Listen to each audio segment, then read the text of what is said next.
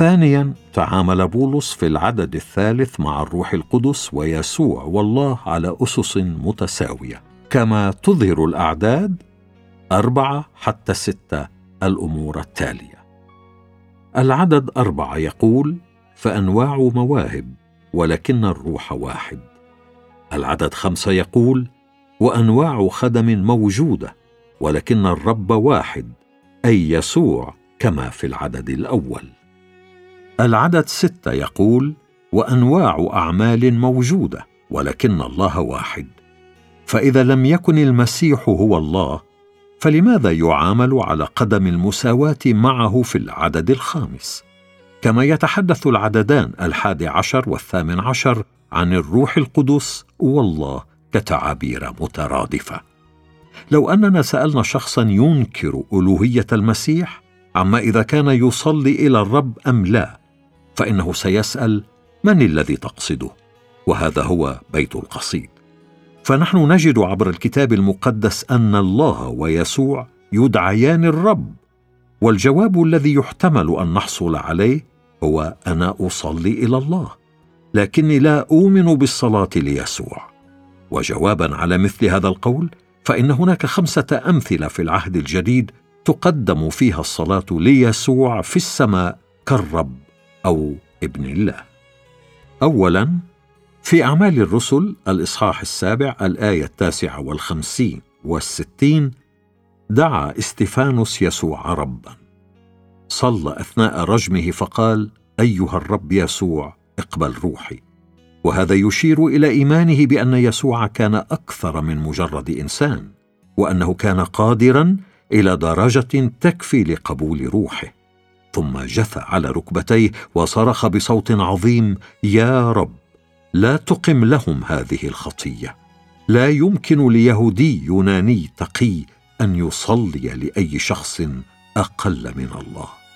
ثانيا كتب بولس الرسول في الرسالة الأولى إلى كورنثوس الإصحاح الأول الآية الثانية إلى القديسين الذين يدعون باسم ربنا يسوع المسيح في كل مكان لهم ولنا أي ربهم وربنا. ثالثا وتحدث بولس الرسول في الرسالة الثانية إلى كورنثوس الإصحاح الثاني عشر الآية الثامنة حتى التاسعة عن شوكة في الجسد فقال من جهة هذا تضرعت إلى الرب ثلاث مرات أن يفارقني.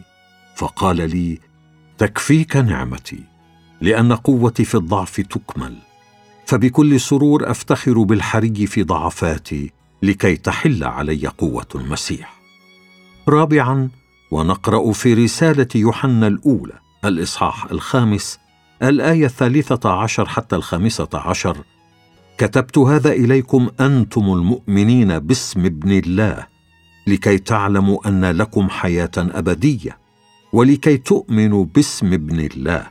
وهذه الثقة التي لنا عنده أنه إن طلبنا شيئا حسب مشيئته يسمع لنا. وإن كنا نعلم أنه مهما طلبنا يسمع لنا نعلم أن لنا الطلبات التي طلبناها منه. إن كل الضمائر الموصولة والمستترة وهي ضمائر غير مستترة باللغة اليونانية الأصلية تشير إلى ابن الله. عدد ثلاثة عشر. خامسا قال سيمون في أعمال الرسل الإصحاح الثامن الآية الرابعة والعشرين اطلبا صليا إلى الرب. يذكر العدد السادس عشر أن يسوع هو الرب. لقد أكد بطرس وبولس أن يسوع هو رب الكل. أعمال الرسل الإصحاح العاشر الآية السادسة والثلاثون وروميا الإصحاح العاشر الآية الثانية عشر. كما قال بولس لأن لو عرفوا لما صلبوا رب المجد. رسالته الأولى إلى أهل كورنثوس الإصحاح الثاني الآية الثامنة. من هو رب المجد؟ يخبرنا مزمور الرابع والعشرون الآية العاشرة رب الجنود هو ملك المجد. انظر أيضا مزمور السادس والتسعين الآية السابعة والآية الثامنة. كما دعا بولس يسوع ربا في الرسالة الثانية لأهل كورنثوس الإصحاح الرابع الآية الرابعة حتى الخامسة. فقال إله هذا الدهر قد أعمى أذهان غير المؤمنين لئلا تضيء لهم إنارة إنجيل مجد المسيح الذي هو صورة الله.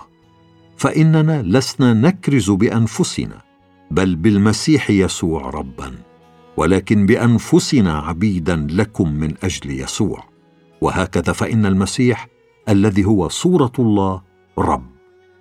وقد استخدم بولس اللغة والمجاز نفسيهما اللذين استخدمهما أشعيا في العهد القديم عن يهوه ليطبقهما على المسيح. الله. أنا الله وليس آخر. لي تجثو كل ركبة يحلف كل لسان. اشعيا الإصحاح الخامس والأربعون الآية الثانية والعشرون حتى الرابعة والعشرين. يسوع لكي تجثو باسم يسوع كل ركبة ممن في السماء ومن على الأرض ومن تحت الأرض. ويعترف كل لسان أن يسوع المسيح هو رب لمجد الله الآب. فيليبي الإصحاح الثاني الآية التاسعة حتى العاشرة. ولم يكن بولس الفريسي والعالم بالعهد القديم ليستخدم هذا التماثل أو التطابق صدفه أشار يسوع إلى نفسه على أنه رب السبت وهي إشارة إلى نفسه كخالق للسبت. قال الله في خروج الإصحاح الحادي والثلاثين الآية الثالثة عشر والآية السابعة عشر ثبوتي تحفظونها لأنه علامة بيني وبينكم. هو بيني وبين بني إسرائيل علامة إلى الأبد. لقد نظر اليهودي إلى يهوه على أنه بادئ السبت أي خالقه وربه. وعندما وبخ بعض الفريسيين يسوع لسماحه لتلاميذه أن يقطفوا السنابل في السبت كاسرين بذلك الناموس لأنهم عملوا في هذا اليوم المقدس. قال لهم يسوع بأنه لا بأس بذلك لأنه رب السبت. متى؟ الإصحاح الثاني عشر الآية الثامنة. يقول سي إس لويس نجد هنا ملاحظة أخرى غريبة. توجد في كل ديانة شعائر غير مريحة مثل الصيام.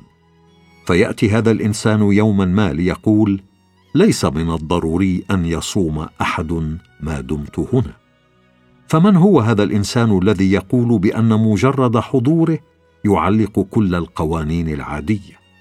من هو الشخص الذي يستطيع فجأة أن يعلن للمدرسة أن بإمكان الهيئة التدريسية والطلاب أن يأخذوا عطلة لنصف يوم؟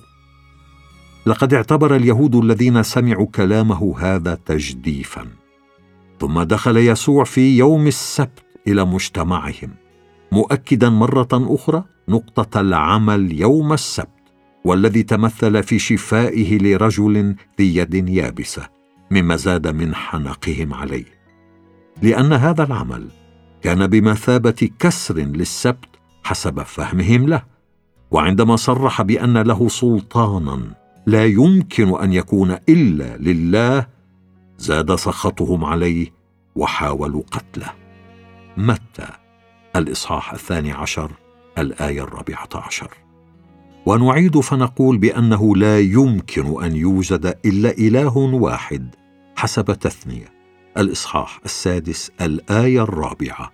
ومرقس الإصحاح الثاني عشر الآية التاسعة والعشرين. المخلص. لقد صرح إله العهد القديم بشكل حاسم بأنه وحده المخلص. أنا. أنا الرب وليس غيري مخلص.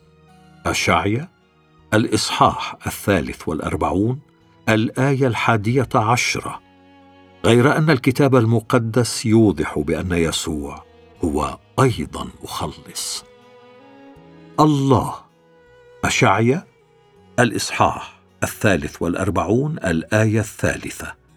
لأني أنا الرب إلهك. مخلصك. يسوع إنجيل متى الإصحاح الأول الآية الواحدة والعشرون. وتدعو اسمه يسوع لأنه يخلص شعبه من خطاياهم إنجيل يوحنا الإصحاح الأول الآية التاسعة والعشرون. وفي الغد نظر يسوع فقال هو ذا حمل الله الذي يرفع خطية العالم. طلب بولس من تيتوس أن ينتظر الرجاء المبارك وظهور مجد الله العظيم ومخلصنا يسوع المسيح. تيتوس الإصحاح الثاني الآية الثالثة عشرة. إن سياق هذا العدد هام لأنه كان قد ذكر قبل ثلاثة أعداد أن الله هو المخلص مخلصنا الله. العدد العاشر. ويقول في طيطس الإصحاح الثالث الآية الرابعة مخلصنا الله. وفي العدد السادس يسوع المسيح مخلصنا.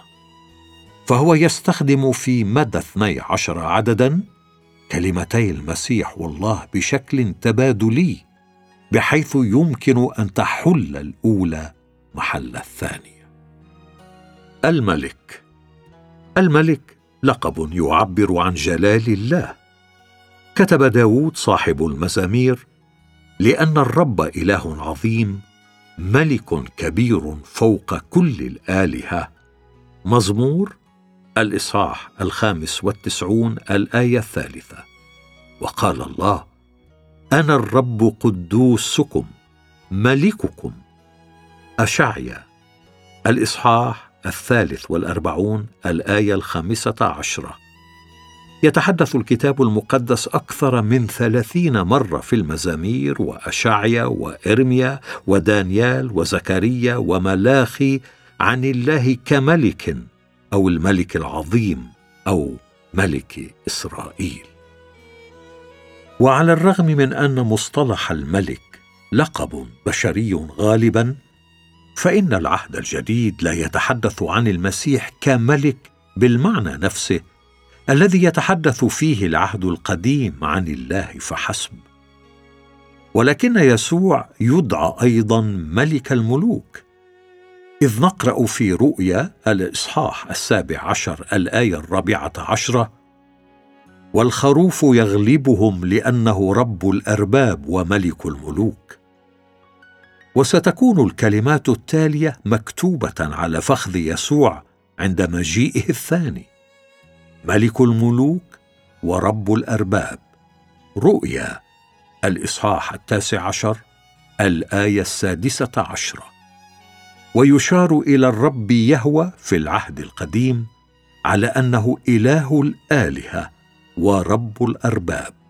تثنية الإصحاح العاشر الآية السابعة عشرة. وهناك أهمية خاصة لرسالة تيموثاوس الأولى. الإصحاح السادس الآية الرابعة عشرة حتى السادسة عشرة. تقول إلى ظهور ربنا يسوع المسيح الذي سيبينه في أوقاته المبارك العزيز الوحيد ملك الملوك ورب الأرباب. الذي وحده له عدم الموت أي الأبدية ساكنا في نور لا يدنى منه الذي لم يره أحد من الناس ولا يقدر أن يراه الذي له الكرامة والقدرة الأبدية. آمين.